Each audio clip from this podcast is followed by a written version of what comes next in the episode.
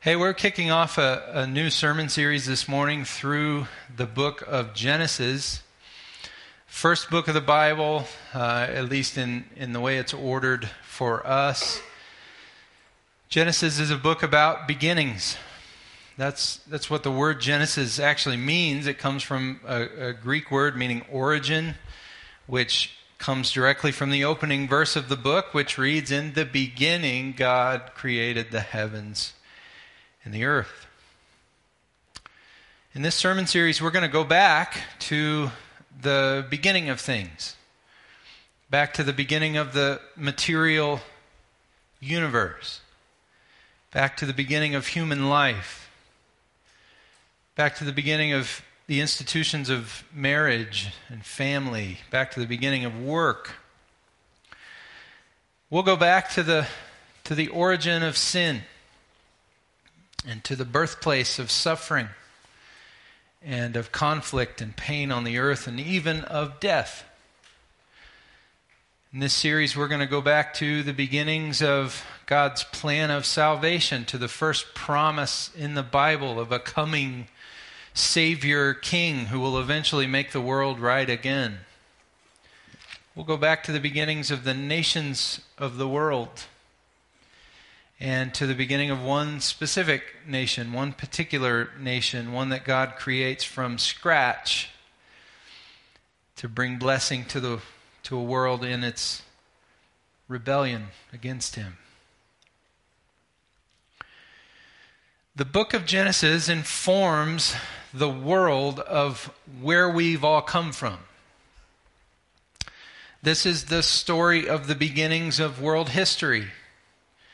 Genesis, you could say, teaches us about our roots, about our core identity and purpose as human beings. It helps us make sense of who we are and why we're here, why we exist.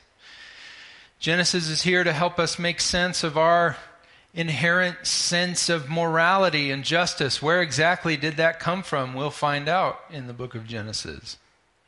It shows us the kind of moral order and standards that are meant to govern the way we live. Genesis shows us why the world in which we live is so messed up. As well, why it's so full of suffering and trouble and pain.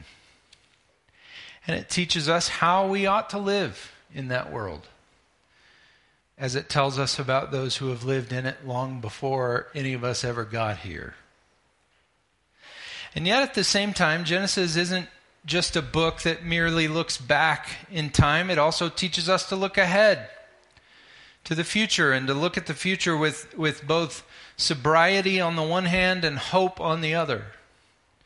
Genesis is a, is a book full of glorious, encouraging gospel promises, promises that insist that a day is coming when God will make the world right again, and in fact will make the world far better than it ever has been before, even in the beginning.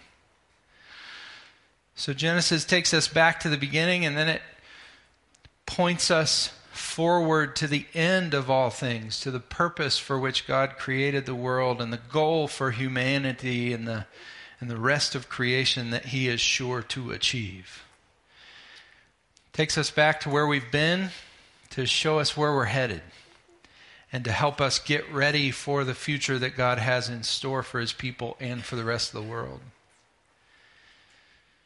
So, the book of Genesis is an important book uh, of the Bible, and it's important for many reasons, not the least of those reasons being that it teaches us how to relate rightly to God how to relate rightly to God, to God our Creator and King, to the one who brought us into existence, to the one who made us and owns us and loves us and desires that we love Him in return.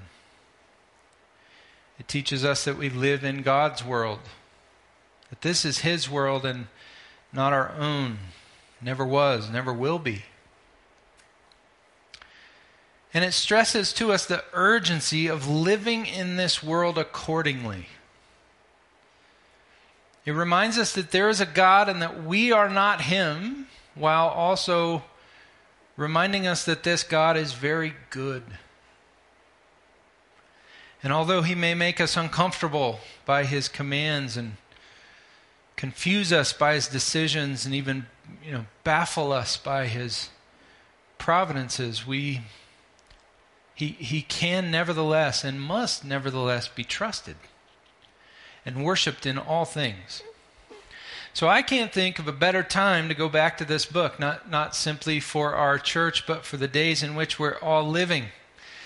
Not, not just for our own instruction and our own encouragement as a church, but also for our equipping as we seek to engage with those who do not yet truly know God and are not yet reconciled to God, as we help people see that they are creatures made in the image of God who owe their existence to God and will never be satisfied nor saved without God. And as we seek to help them make sense of their own lives and make sense of the world, as we seek to help them see the truth about who God is and who they are and what this life is all about. I think people today more maybe more than ever in certain ways, have no clue where they live, about whose world this is, and about who they are, about why they exist, about how they're meant to live. And that's not just people out there, okay, lost people living out there in the world. That's people inside the church as well. But God wants us to know these things. He wants us to know these things so that we might relate to Him rightly and, and relate to ourselves rightly and even relate to others rightly and to the rest of the world rightly and so fulfill the purpose for which we and the rest of the created world were made. The book of Genesis answers the most fundamental questions of life where this world came from, what human beings are what the purpose of life on this earth is. Questions that the, the great scientists and philosophers of this world have worked for centuries to answer by the power of logic and reason alone, and even to this day can barely begin to answer. All that to say, I'm very excited about this journey through the book of Genesis that we're about to embark on, and I pray that it proves to be a very profitable, profitable one for all of us. What I want to do today, though, is set the stage for this journey and give us a feel for the lay of the land, you could say, that we're going to be walking through together in this book. So today we're going to kind of study uh, a, a proverbial map of Genesis, a metaphorical map of Genesis, so that once we get into it, we'll know where we are and we'll know where we're headed. And so, to this end, to, to that end, we're going to look at uh, two things this morning. That is the setting of Genesis and the layout of Genesis. The setting and the layout of Genesis. And by the end of our time, I think, hope, we should all have kind of a decent grasp on the basic message of Genesis as well.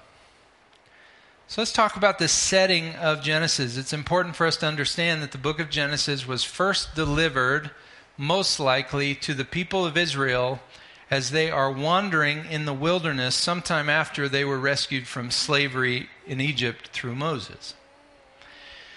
Traditionally, Genesis, as well as the first five books of the Bible, Genesis through the book of Deuteronomy, has have been ascribed to Moses, and the New Testament seems to agree with this uh, always speaking of the first five books of the Bible, what's called the Pentateuch, just means five books, first five books of the Bible, the New Testament, whenever it speaks of the Pentateuch as a whole, it refers to them as the book of, books of Moses. Genesis is never singled out as a, as a different sort of work, as, as something that fits in its own category. Genesis is clearly the precursor to the story of Moses and the people of Israel told in the books of Exodus through Deuteronomy. So there's no good reason, in my view, to think that Genesis was written by anyone other than Moses as well. That's not to say that Moses thought up all the material in Genesis. You know, for surely all the things in the book had been passed down to him verbally over a few centuries from the days of Noah and later Abraham. nor did he necessarily write literally every word in the Pentateuch, every word in those first five books. Uh, we know that because, for example, his death is recorded as a past tense event in the book of Deuteronomy. It's kind of hard to write about your own death. Um, I'm sure it could be done. Jesus did it, but Moses didn't. It's simply to say that Moses is the most likely candidate for the one who put all of these verbal traditions and stories down in writing for the people. So then, Moses is writing to deliver an earth, early history of the world and the early history of Israel to Israel and for Israel as they wander around the wilderness for 40 years as God is preparing them through the leadership of Moses to enter the promised land. Now, if we if we give that some thought, it shouldn't be hard to see why such a history would have been needed for the people in the wilderness. Imagine if you were born and, and you grew up as a teenager there in, in the wilderness uh, on your way to Canaan. You weren't part of that generation that was miraculously rescued from Egypt. You didn't pass through the Red Sea. You didn't see the waters crash down on the armies of Pharaoh. You, you were born in a tent in the desert among a nation of people without a home, without a land. And you're just moving from the day you were born. You've just been moving from place to place to place, following this pillar of fire and a pillar of cloud around, eating the same food every day, some, some mysterious food. What is it again? Manna from heaven. I mean, what on earth is going on? That's what you'd be thinking. Where are we? Where is my home? When are we going to get there? Where are we going? How did we get here? And then though you've heard some stories about how you've how you got here, the people who told them are starting to die off. Whole generation who experienced the, the great rescue from Egypt begins to pass away. What did they tell us again? You remember what what they say? How'd this happen? Why we're here? How did we get here again? Where are we going again? What, why are we doing this? It might be helpful in that situation to have an authoritative record of your history and of your future, wouldn't you think, in that setting? So that's the general setting of the book of Genesis. Israel is in the wilderness, headed for the promised land. And Genesis teaches and reminds them, at least in part, of the way they got there and of the God who is with them there. Now, how about for the layout of Genesis? As for the layout of Genesis, it's pretty clearly divided into two unequally portioned parts.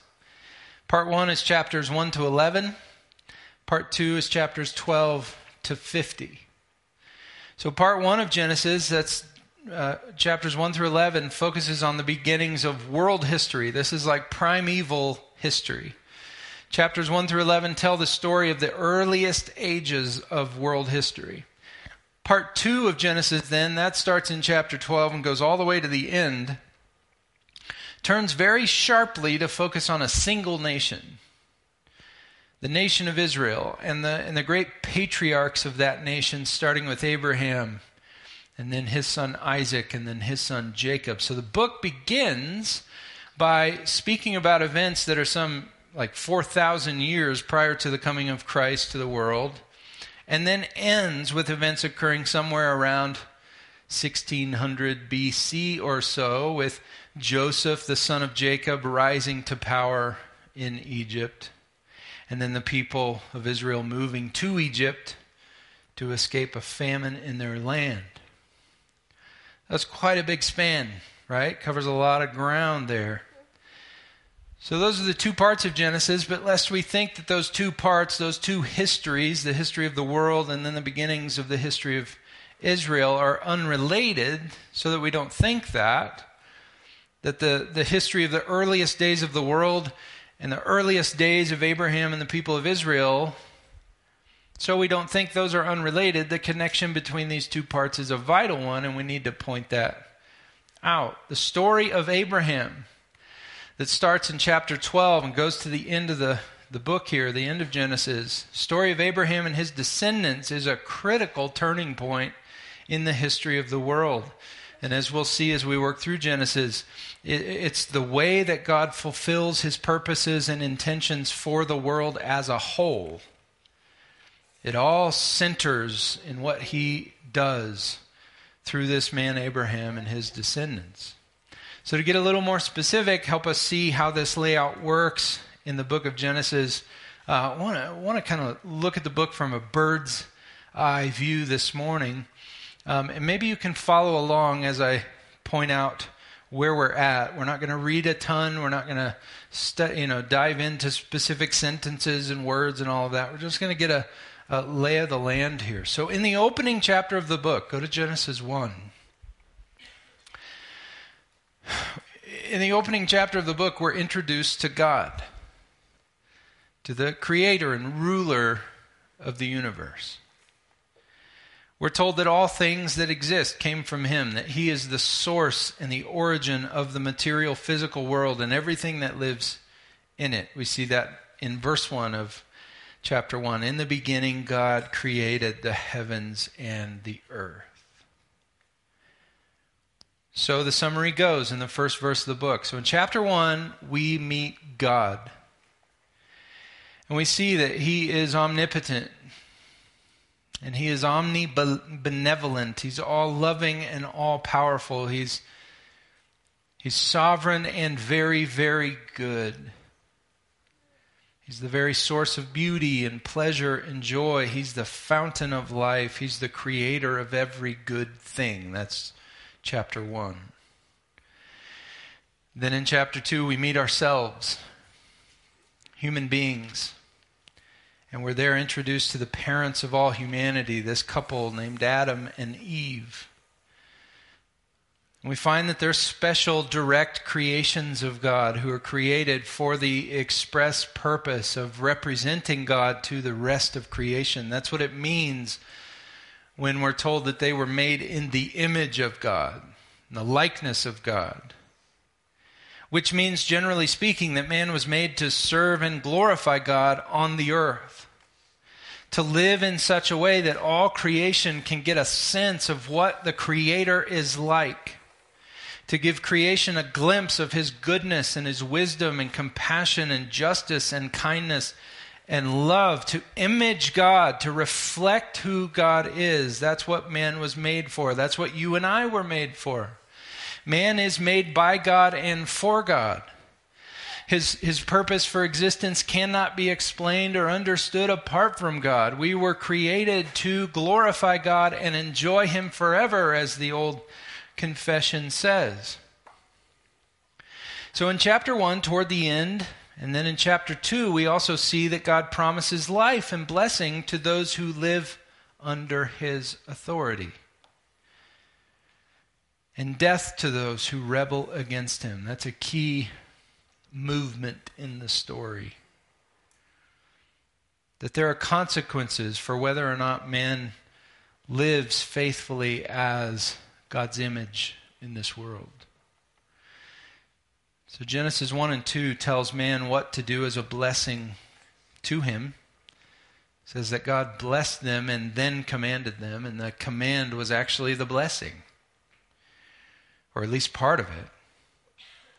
He blesses man by giving man guidelines, by issuing commands and in fact, there's one command that sticks out, one command in particular that kind of communicates this idea that man is supposed to live under the authority of God. And the command is you can enjoy everything you see except the fruit that's hanging on one particular tree in this garden where, that God has prepared for man and placed him in to live.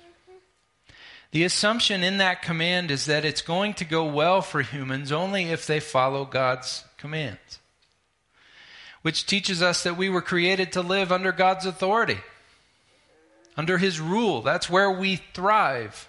Not apart from Him, not doing whatever we want, but by obeying and honoring our Creator. But quickly into the story, things take a turn for the worse, don't they? In chapter 3, if you keep flipping through, in chapter 3, man rebels against God's authority and is judged by God for it. See that in Genesis 3. Instead of honoring the Creator, Adam rebels against the Creator. Instead of obeying his word, Adam obeys a rebel desire in his gut. Instead of seeking to live under God's authority, Adam seeks freedom from God and tries to show that he doesn't need God, which, as God said it would, resulted in death. Spiritual death first, alienation from God first, hostility, even enmity between God and man first, and then physical death later. Toward the end of Genesis 3, though, God pronounces a curse upon man, upon woman, upon the one who deceived them into disobeying God, and upon the rest of creation. And that curse makes it clear that the consequences of sin are going to be dramatic. And they're going to, they're going to expand throughout history and throughout the world. The, the tentacles of this decision to rebel against God are going to reach through the earth. And immediately we see that in chapters 4 and 5 as people start dying off one by one.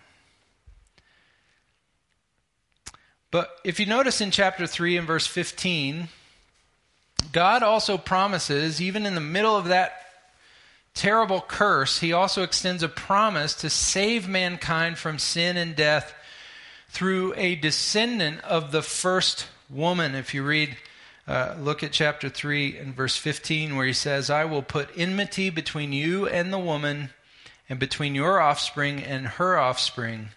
He shall bruise your head speaking to the serpent, and you shall bruise his heel. It's much worse to have your head stepped on than to have your heel bitten. And that's the way it's going to work. The serpent's head is going to be stepped on by a descendant of the woman, even while the serpent maybe bites, takes a bite out of this man's heel. It's a vivid picture. Serpent's going to be destroyed, and the man is going to be injured in some way. So there's this promise that God extends, even in the middle of this curse, a promise to save mankind from sin, from death, from the serpent, from rebellion against God through a descendant of the first woman, through a descendant of Eve. And then we start to see glimpses of how he might do this. And, and we get these glimpses of how he might do this as the focus turns on specific people in Genesis.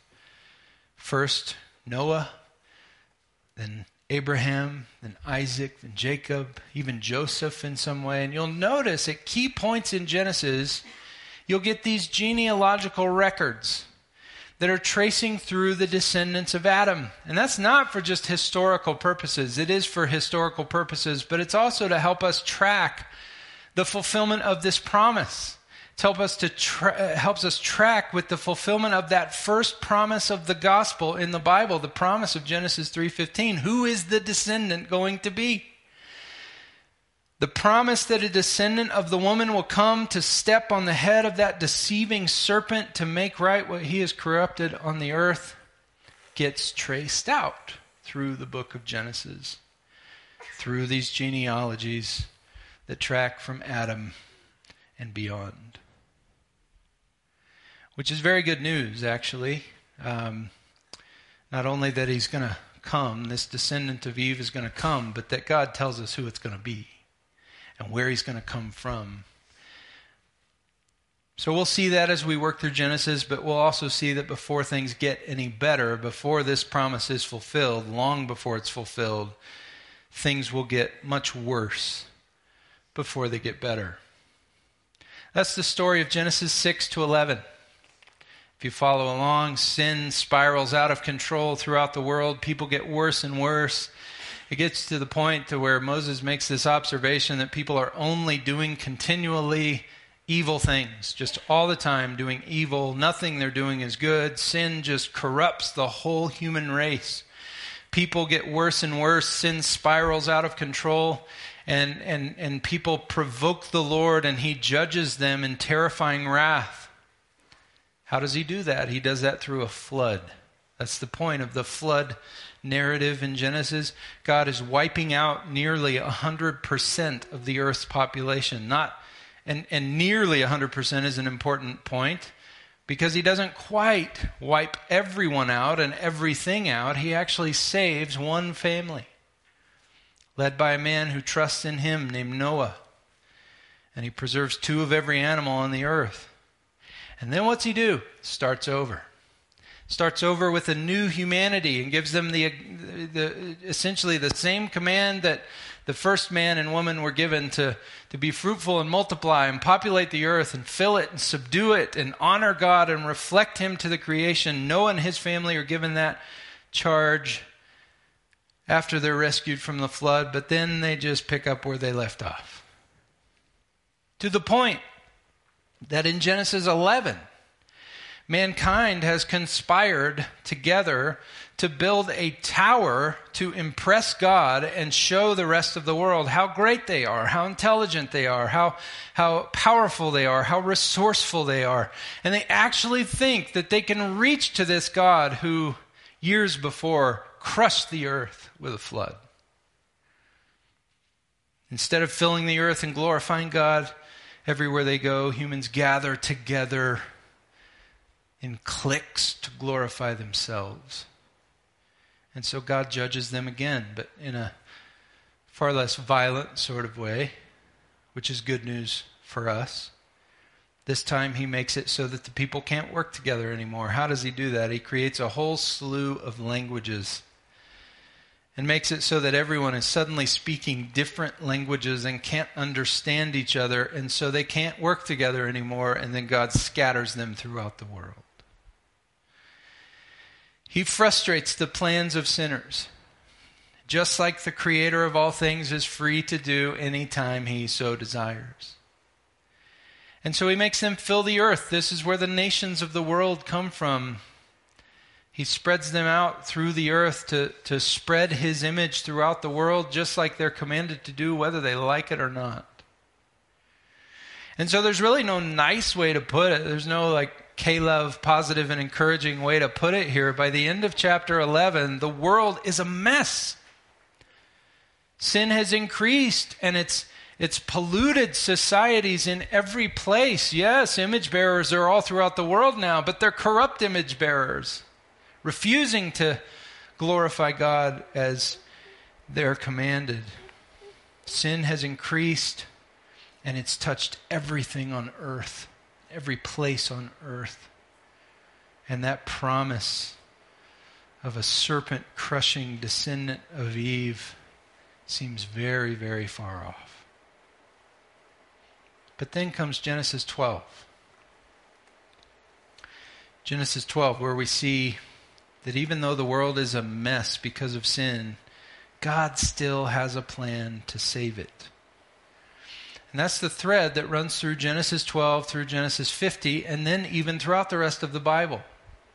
Genesis is just the beginning of the story of the whole Bible. It connects to the whole of Scripture. And this is where the story of Abraham comes in. In Genesis, at the end of Genesis 11, beginning of Genesis 12, God calls a uh, pagan moon worshiper from a place called Ur from among the Chaldeans to follow him. His name is Abram to begin with. His name is Abram until God changes his name to Abraham. So God commands Abram to leave his home and start traveling until God shows him the specific place that he will live. And he promises to do three big things for Abram, for Abraham, and through him.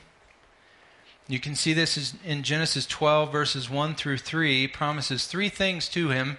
Number one, to make a great nation out of his descendants. Number two, to give those descendants a land to live in. And number three, to bless the whole world. And this word bless is a very rich, uh, rich idea, a rich theme, which carries throughout the rest of the book. To bless, it's, it's the idea of rescuing, of redeeming, of restoring the whole world through this nation.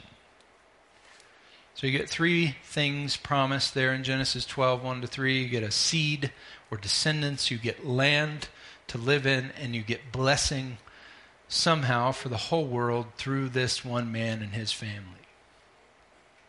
That promise is what's called a covenant. And theologians call this the Abrahamic covenant. You can imagine why that is. The Abrahamic covenant, to be specific, it's, which is a covenant, uh, uh, if, we, if we back up, a covenant is an agreement. A covenant is a solemn promise or an oath. We've seen a covenant already in Genesis. Um, think of the oath that God makes in Genesis 3:15 to, to promise that a descendant of Eve is going to come and crush the serpent's head. That was a covenant. You could also think of the, the oath, the promise that God makes to Noah to never destroy the earth again with a flood. That's in Genesis 8, verses 20 through 22. That's called the Noahic covenant. Here, God does the same thing with Abram, Abraham, whose name means father of a multitude.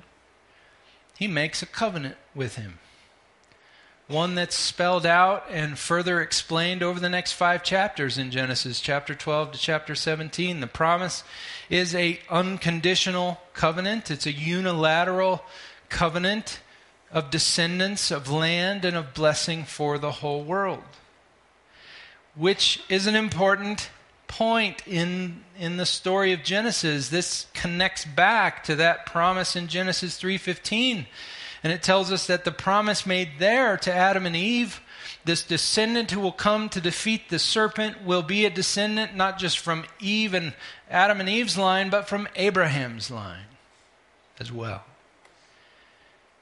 And then throughout the following 33 chapters, really from chapter 18 to chapter 50, that promise is traced even further. And it goes from Abraham to his son Isaac and then from Isaac to his son Jacob, and then from Jacob to his son Judah, which you can read about in Genesis 49. The covenant is passed from nation, uh, generation to generation, which tells us that the promise of God to finally defeat the serpent who led mankind into sin in the garden and put away sin for good and bring blessing and redemption to the world, that promise will be fulfilled through a future descendant from Abraham's line. So, God's plan to save the world, to bless the nations through Abraham's descendants, then, will be carried out through a future human earthly king from the line of Abraham and Isaac and Jacob and then Judah. So by the end of the book of Genesis, we see this nation that God uh, that, that that started with Abraham. We find it growing and growing. It's just blossoming. God is keeping His promise to make and grow a new nation from Abraham. But but the book ends, interestingly enough, with the nation in a time of great need, time of famine, and so they turn to another nation for help, one of the oldest nations on earth, the nation of Egypt. And they turn to Egypt because Egypt has food. And they have food because God had sent one of Abraham's descendants, one of Jacob's sons, named Joseph, there ahead of time to prepare them for this very thing. So by the end of Genesis, Abraham's descendants need food or they're going to die off. And so they start heading to Egypt in droves in order to survive, and God provides for them there. He saves many lives through the provision that they receive in Egypt. And then that's where the book of Genesis ends. That's where it comes to a close. Now we know what's going to happen from there. Things will not ultimately go well in Egypt. The nation Uh, that started with Abraham is going to continue to grow, but eventually they're going to become slaves of the Egyptians and need to be rescued.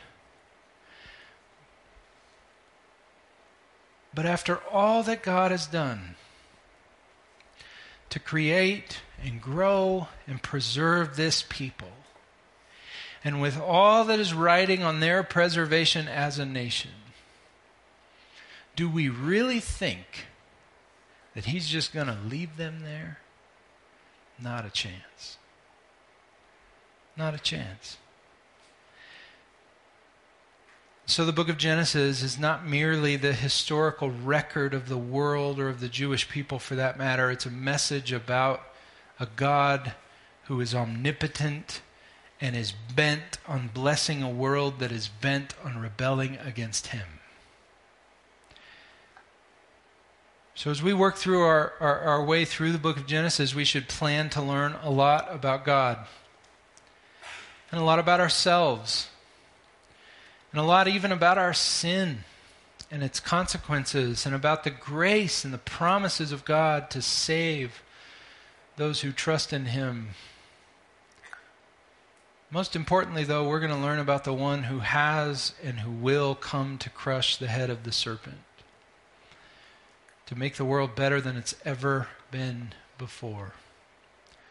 So I am looking forward to this, and uh, I hope at least by next Sunday, you will be too. Let's pray.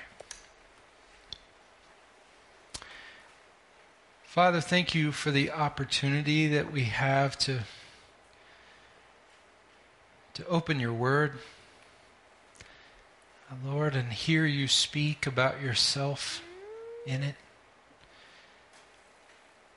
Thank you for the book of Genesis, Lord, this, this critical book that shows us where we've come from and where we're headed. We pray that you would make this a profitable journey, Lord, that you would, you would bless us and sanctify us and teach us and convict us and humble us and encourage us as we work our way through it. Lord, we thank you that, that your word fits together so beautifully, so perfectly. We thank you that that you have plans for this world, plans that are good and gracious and merciful. Plans that can help us make sense of our lives, make sense of our troubles, make sense of our pleasures and our goals and our relationships. Lord, we pray that you would give wisdom to us as we dig in to your word and as we dig into it together. May you teach us how to live in this world for your glory, how to glorify and enjoy you as you created us for. Lord, teach us through, through this study and bless us for the glory of Christ. We do pray in Jesus' name. Amen.